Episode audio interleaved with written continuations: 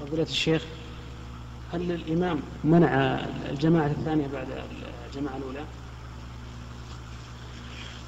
لا ليس لل...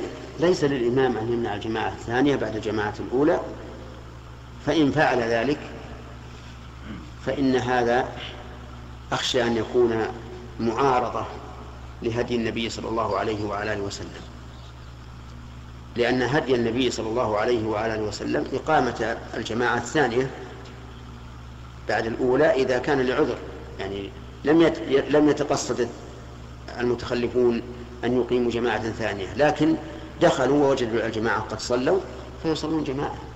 هذا هو السنة. فإن رجلا دخل والنبي صلى الله عليه وعلى آله وسلم في أصحابه فقال ألا رجل يقوم فيتصدق على هذا؟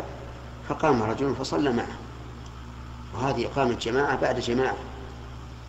ثم إنه عليه الصلاة والسلام قال صلاة الرجل مع الرجل أزكى من صلاته وحده وصلاته مع الرجلين أزكى من صلاته مع الرجل وما كان أكثر فهو أحب إلى الله.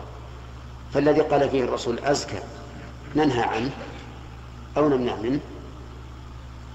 فعلى هذا الرجل أن يتقي الله عز وجل وأن لا يمنع المسلمين مما أمر به الرسول عليه الصلاة والسلام وندب إليه وحث عليه؟ أما لو اتخذ هذا عادة بأن كان هذا المسجد يصلي فيه هذا الإمام ثم إذا فرغ الإمام جاء إمام ثاني وصلى فهذا بدعة لا شك فيه.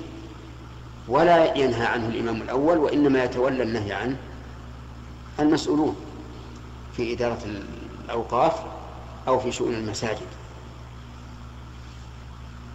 هنا